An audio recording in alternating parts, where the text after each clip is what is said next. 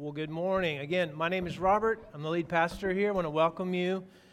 Uh, we are continuing in our Path to Paradise series. We'll finish up next week.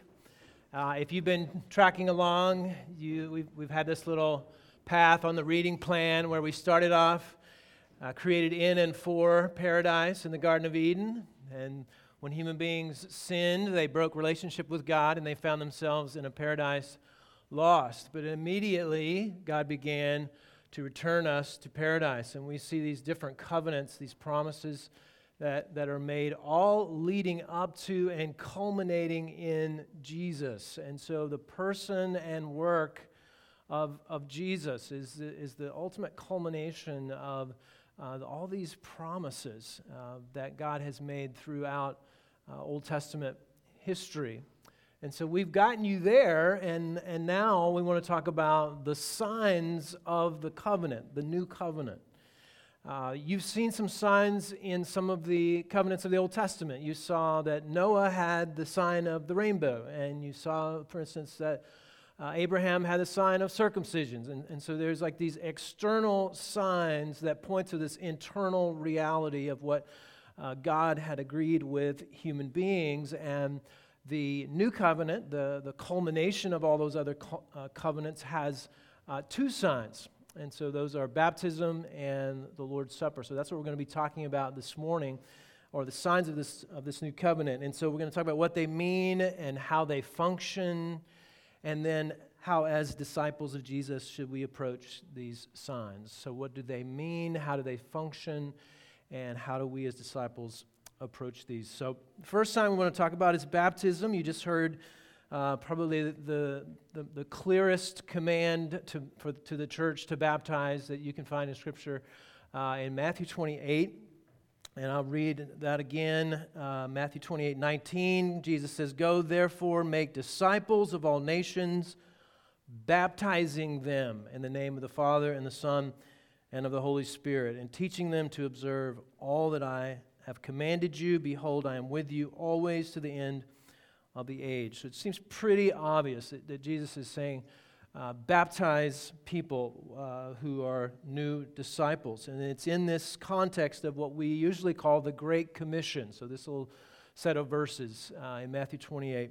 And it's Jesus clarifying what the mission is for the church. And that mission is to make disciples or followers or learners, you might say, uh, of, of others, and, and not just those that are in your own neighborhood, but extended out to the very ends of the earth, to all the nations. And it may seem odd that part of his instructions for making disciples is to get them wet.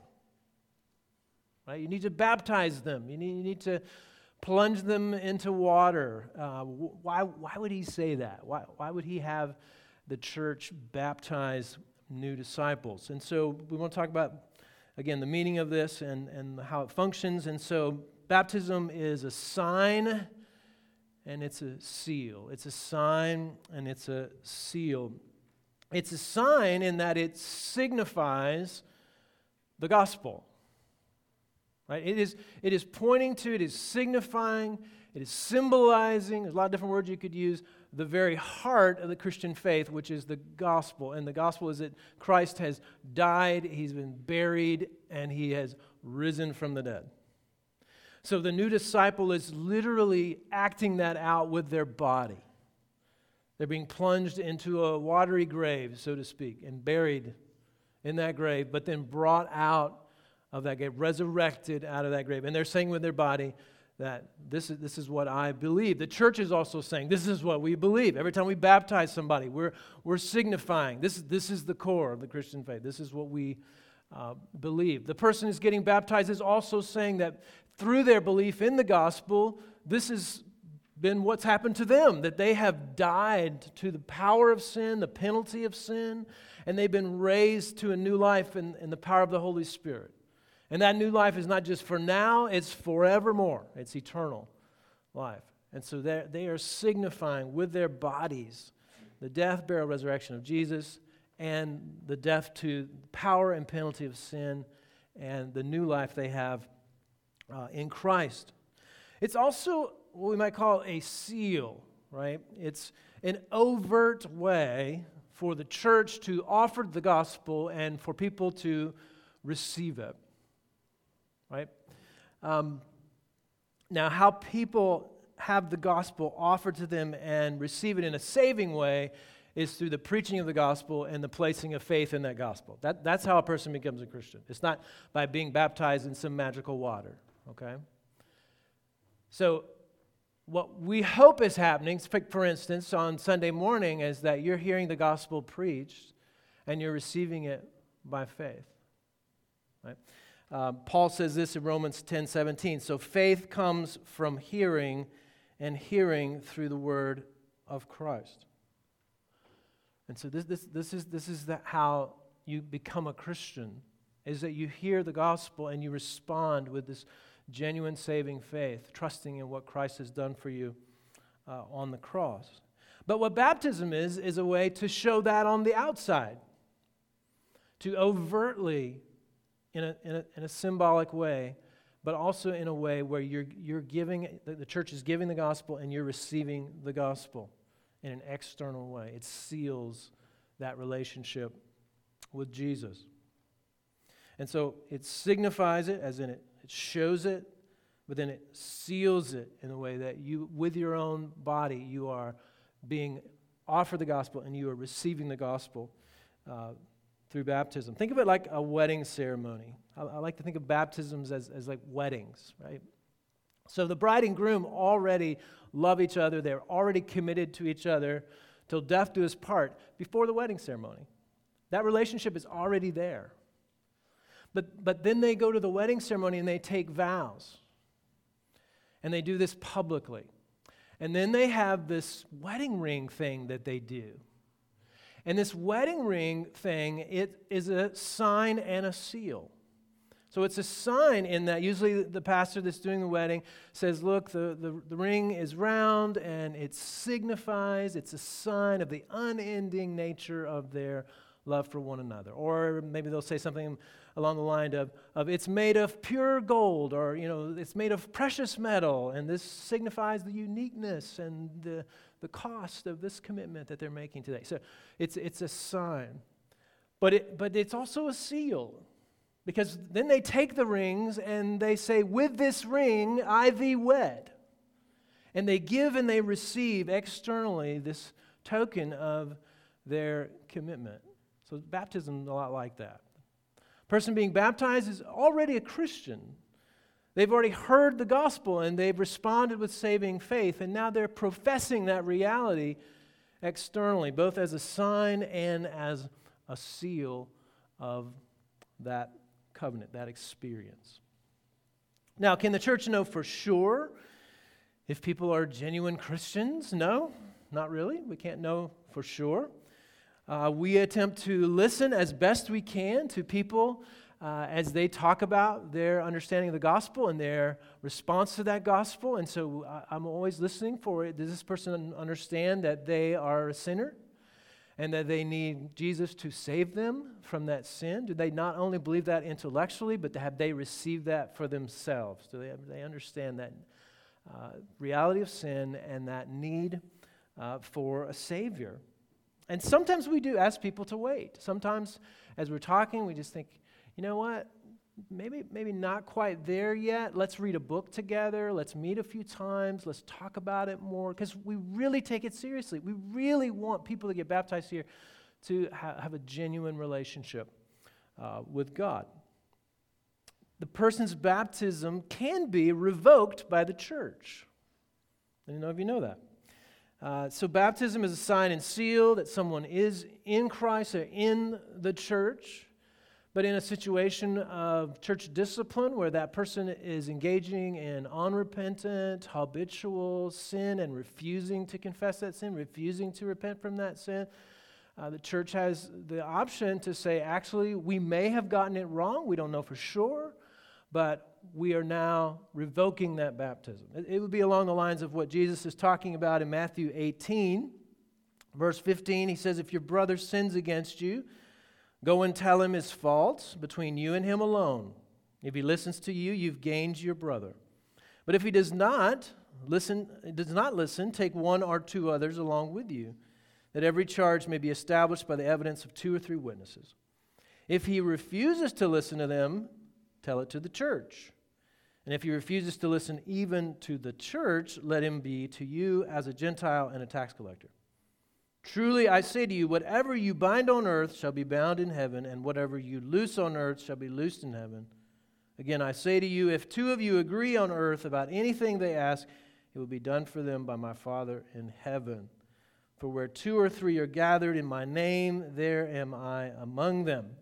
Interesting that that verse is in the context of church discipline. Usually, when we quote that verse, you know, it's like in a worship time, and like, oh, two or three are gathered, and you're here.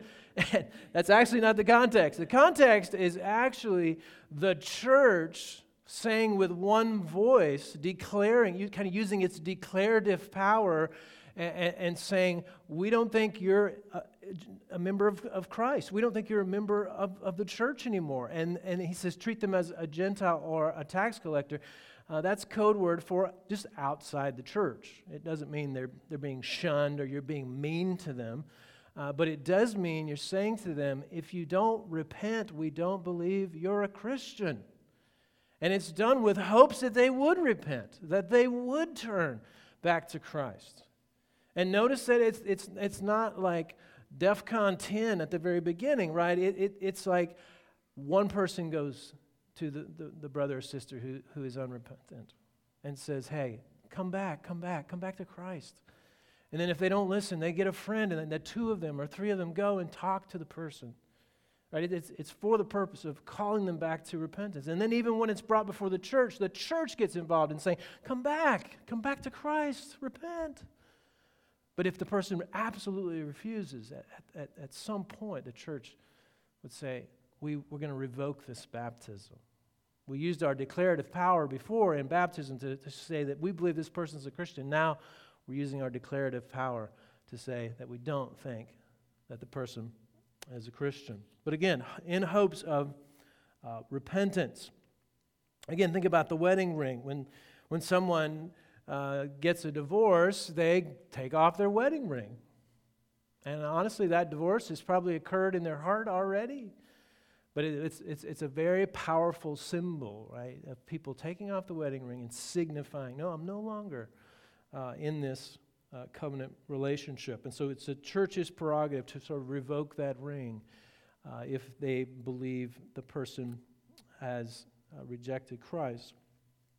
So, think of baptism as the sign and seal of initiation into the covenant community uh, of the church. We can think of the Lord's Supper, the second, the second sign, as the ongoing sign and seal of our relationship or our communion uh, with God and His people.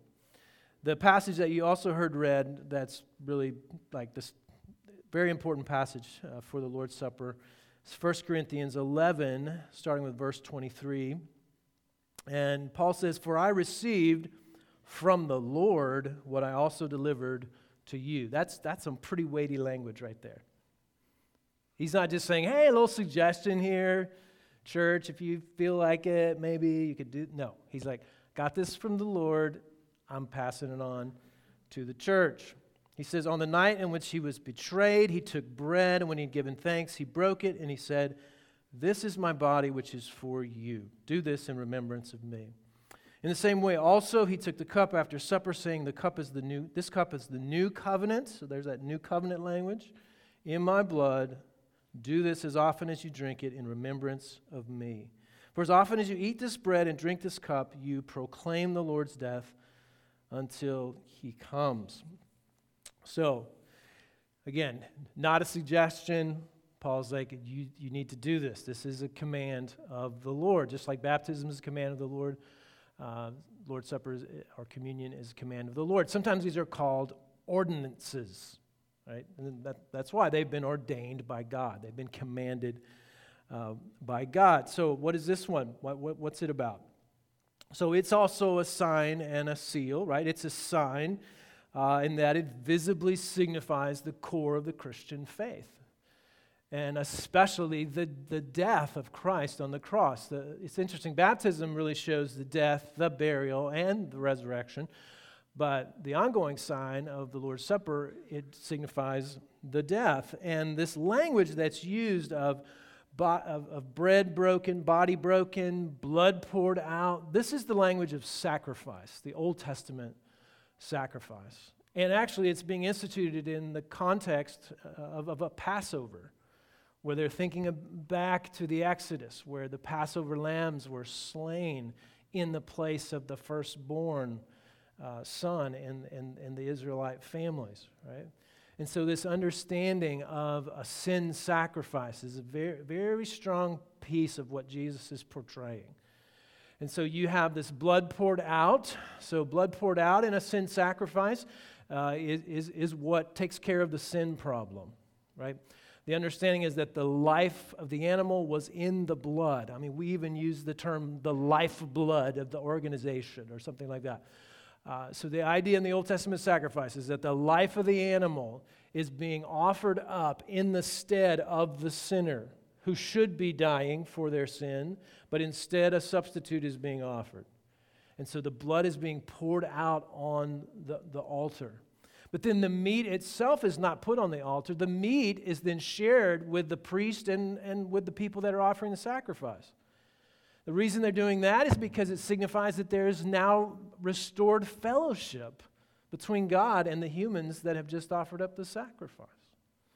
Not only that, the, the, food is actually nourishing the people.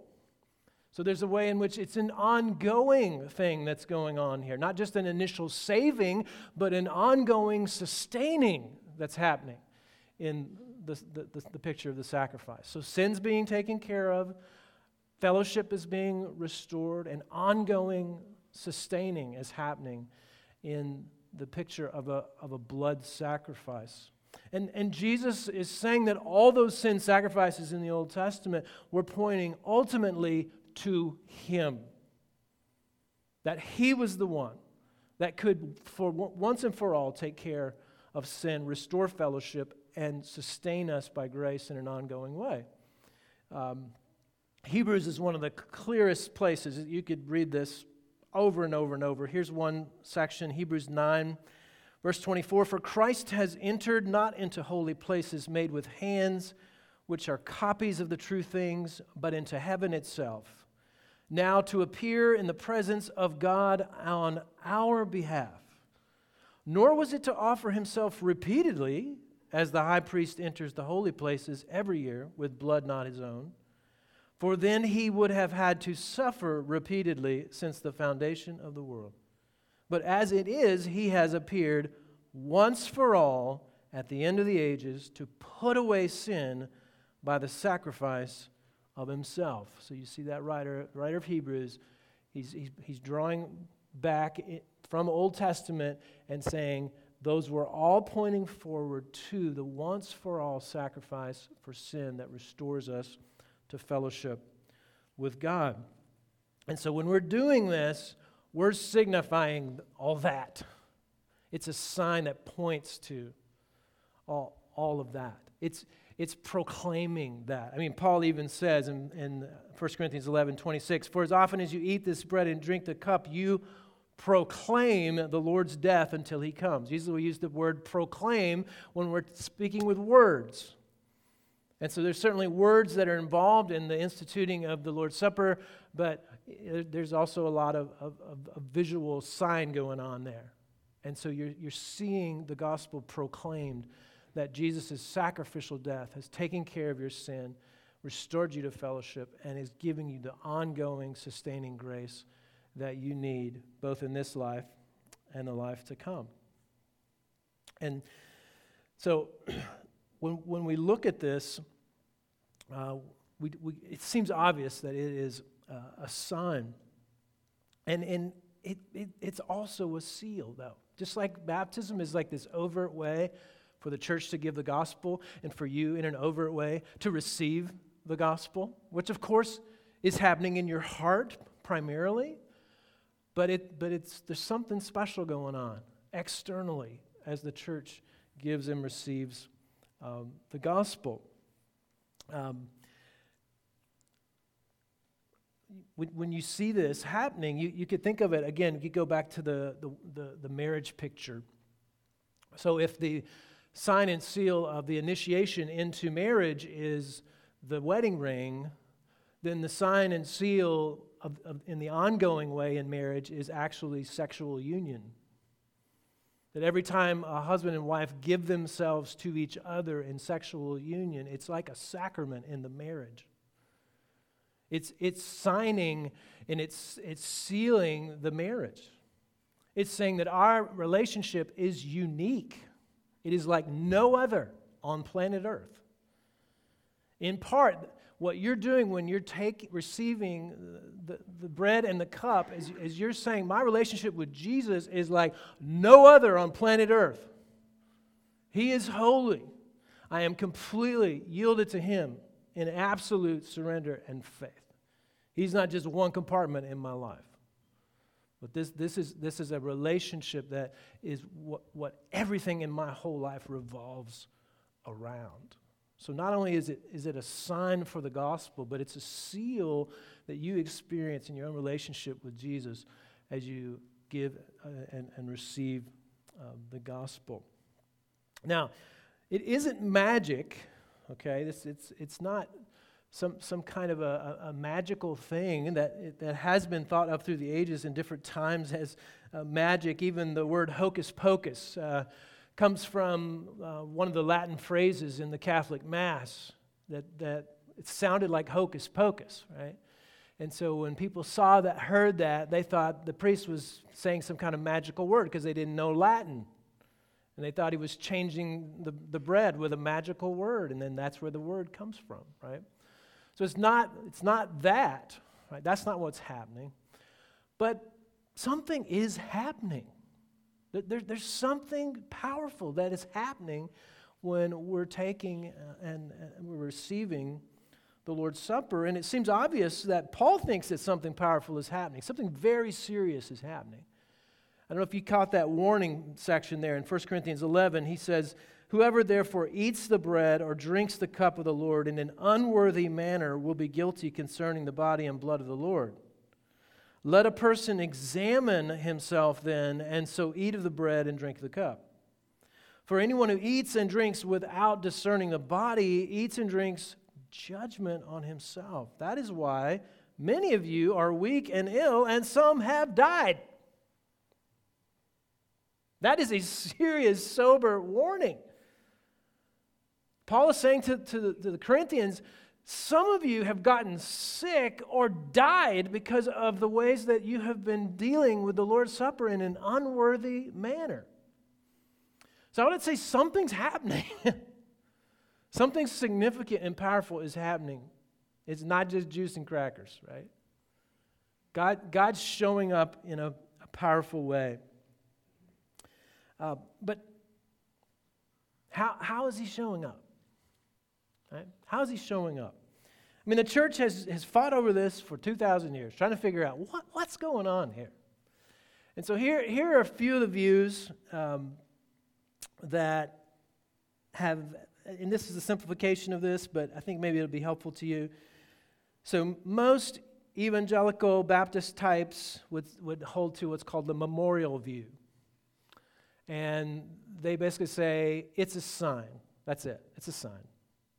So it sort of signifies this, this reality of the gospel. We remember it, okay? And that's it.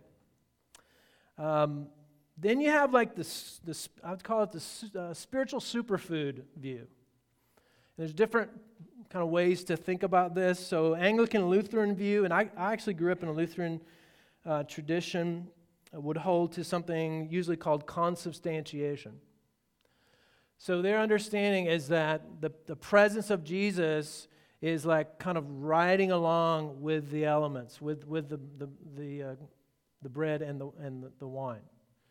And, and it's not that the bread and wine have changed into the body and blood of Jesus, but that they're just like really close, right?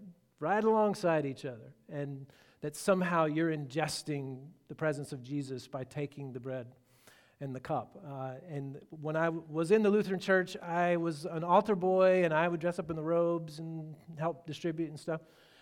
And we had a special sink in the back uh, of the church that the, any leftover wine would have to go down that sink and it went straight to the ground because they were like, this wine has somehow changed and we need to not put it in the plumbing. I don't know why it's better in the ground than the plumbing, but, but it, they were very strict about it. Like, make sure it goes in the special sink and not in the regular sink because we don't want this, you know, to go, this blood to go into um, the, the, the, plumbing. So um, they definitely had some ideas around that, that something had changed with the elements. Uh, then the Catholic view kind of takes this, you know, one step further is what's called transubstantiation. And so they would say that, that the elements actually, the elements in and of themselves, have changed into the body and blood of Jesus. And so they would, they would say, I know it still looks like bread, right? But it's really not. It's actually changed, right? The, the accidents and the essence they talk about. So the accidents still look like bread and they still look like wine, but the essence of it has changed, and it's changed almost like magically in the moment that the priest gives the words of institution, right? So when, even when the priest holds up the host, there's this idea that that just turned into Jesus. And you need to venerate, you need to worship the host because it just turned into Jesus. So it's like, is it the memorial view where it's just a sign and there's nothing else going on really? Or is it the spiritual superfood view where I take this stuff and it's like I'm ingesting Jesus in, into my body? Um, I think it's probably something in between, right? I don't, think, I don't, think, I don't think either one of those is probably uh, right on the nose. And so, what I would say, and this is what uh, Presbyterians and Reformed Baptist types would say, is, is a view called spiritual presence that God is showing up. Just like He's showing up in the preaching of the Word, He's showing up. Somehow He's, he's using a fallible, sinful preacher who's talking about the Bible, and He's using that somehow in the power of the Holy Spirit to drop down in this room and show up and, and move in people's lives. He's doing the same thing through the bread and cup. He, he's showing up. He's dropping down into, and this is a means that he's given us. Do we understand everything that's happening? No, we don't understand. And I think trying to, to make all these like detailed theories about what's going on, I just really don't think that's all that helpful. It doesn't really, it's not really anything we can come up with in the Bible. It's all like extra stuff that people are trying to come up with. But I, I do s- s- want to say I, it's more than just a sign that reminds us God is showing up in a special way, a unique way, when we're taking uh, the bread and the cup. Um, what, one example 1689 Baptist Confession says this that it's a means of spiritual nourishment and growth. So, so we're, we're not thinking that by taking this with your physical mouth, you're somehow getting some benefits. Uh, but as one writer put it, you're taking it in with the mouth of faith. And when you do that, God shows up in a powerful way, a unique way, when it's taken by faith. If it's not taken by faith, it's, it, it, it could either, if it's an unworthy way, it, it, could mean some kind of discipline or judgment against you, right? Uh, but if it's taken in a worthy way, God shows up. He builds us up. And, and I, I think we've experienced that here at Mercy House.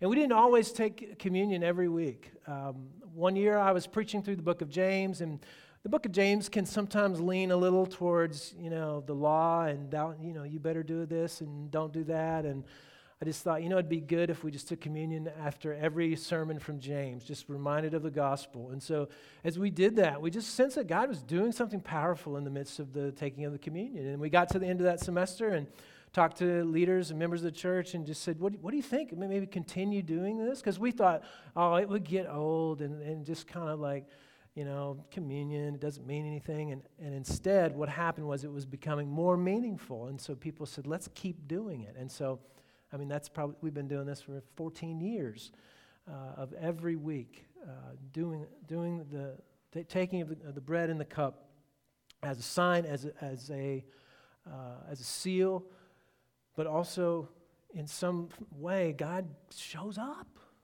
He delivers, right? He delivers in a way that's unique and special uh, and powerful. So, how should, how should you respond uh, to all of this? Well, one way is join the church.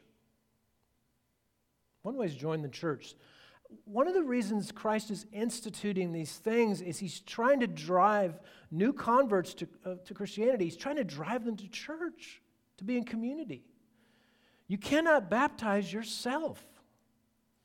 I always tell this story about my daughter Kayla. Like when she, you know, she's like five years old, she's wanting to be baptized, and we're like, maybe you're not old enough. And, you know, she's in the bathtub at bath time, and we walk in there, and she's baptizing herself. and I'm like, no, baby, you know, that doesn't, that doesn't count. Sorry, you can't baptize yourself. Uh, the, the church baptizes you. And part of that is the vetting of, of hearing your story and trying to figure out do, do they genuinely understand the gospel? Have they responded to the gospel in genuine faith? And so Christ is, is, is, he's, he's running you to the church. The Lord's Supper is the same thing, right? You, do, you can't give yourself the Lord's Supper. You can't do it. You shouldn't. If you're doing it, don't do it. Stop. Right? It's, it's done in the church. And so these two ordinances are given to us in part to get us to, to go towards uh, the church. So, so join the church. And, and if, if you haven't been baptized, then we're going to ask you to be baptized. And what I mean when I say baptized, I, I mean baptized by immersion, okay? And if you're like, well, what about babies, baptisms? And you just should come to meet Mercy House and we'll spend 30 minutes talking about it, okay? Because I don't have time to talk about it this morning. But you should join the church.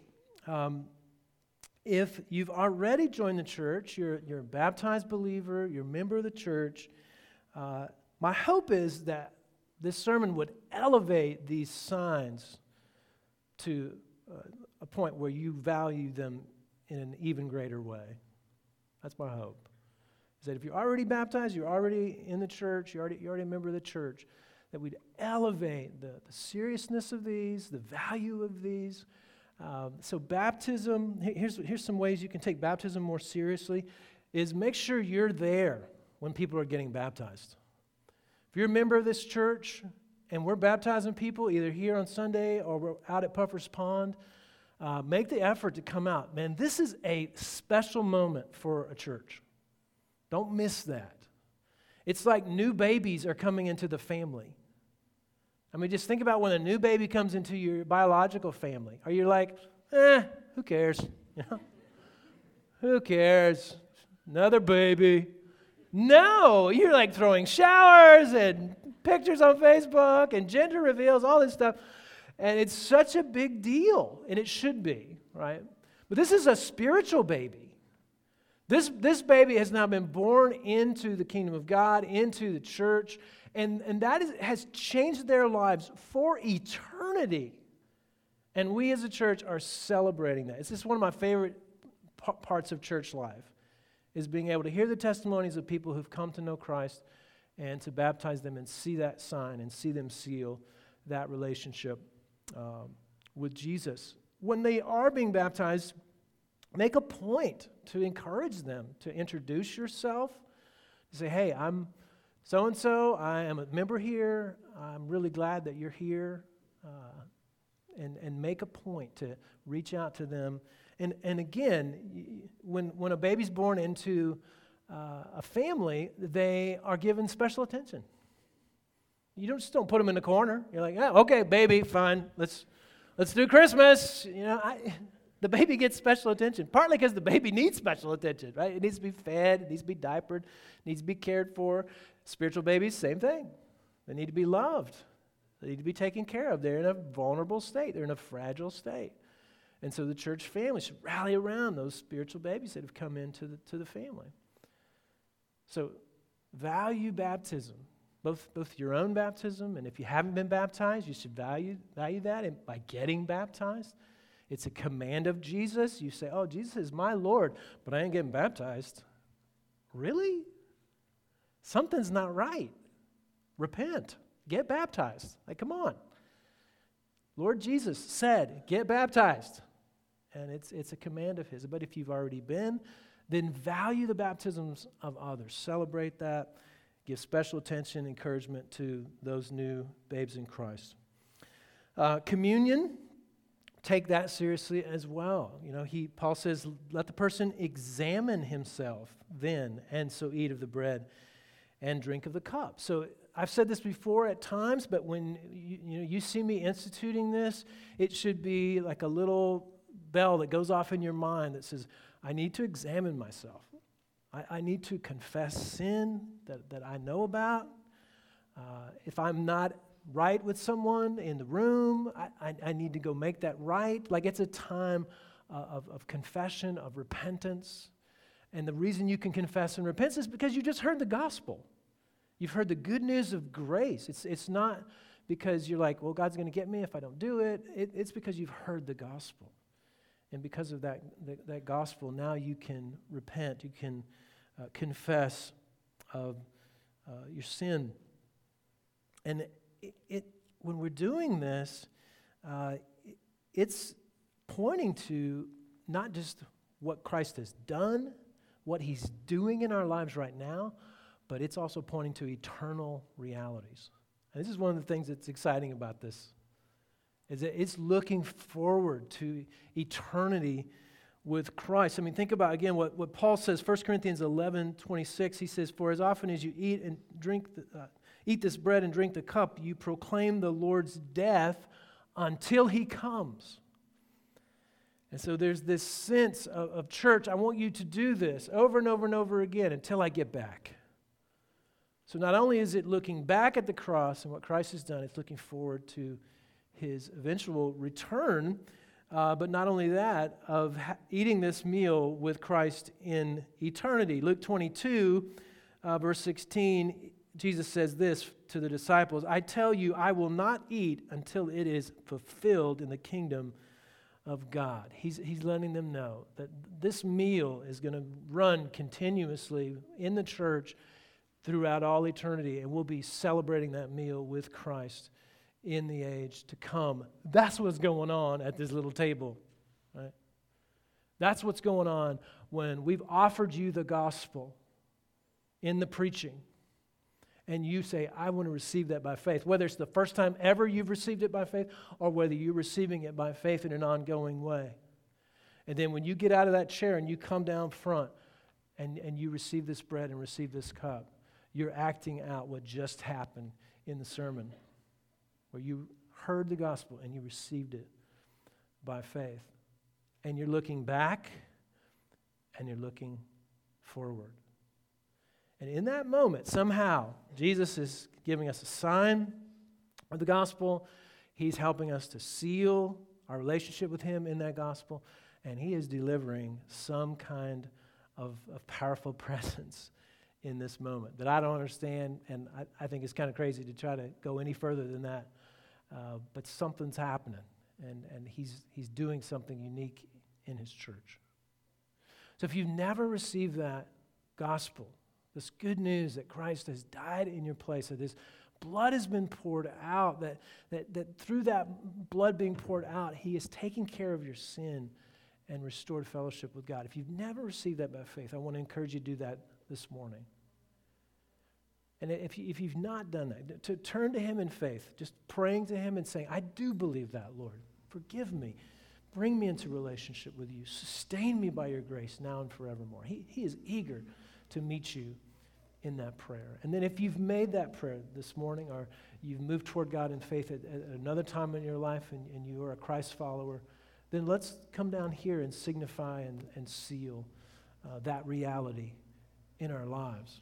If you've not yet done it, then remain in your seat and think about what you're hearing. Ask questions about it later. Uh, but don't come up here and take it. It's serious. This is not just juice and crackers here. This, this is a serious thing that's happening. And if you haven't genuinely trusted in Christ, uh, you don't want to be up here doing this. Okay? So I always I use these words of institution, most of which are in 1 Corinthians 11. We remember on the night in which Jesus was betrayed, he took bread, he blessed it, he broke it, he gave it to them, saying, Take, eat.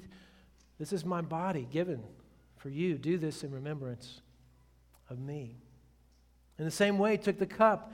After he blessed the cup, he gave it to them, saying, This cup is the new covenant in my blood. What, what, a, what a blessing that we get to be in the new covenant. All those other Old Testament, Old Testament believers were looking forward to this day with kind of through the, the murkiness of, of, of what God had revealed to them so far. And we get to be the people of God in the new covenant. And we're in this covenant. Why? He says that this, the blood of, his, of the new covenant is for the forgiveness of sin.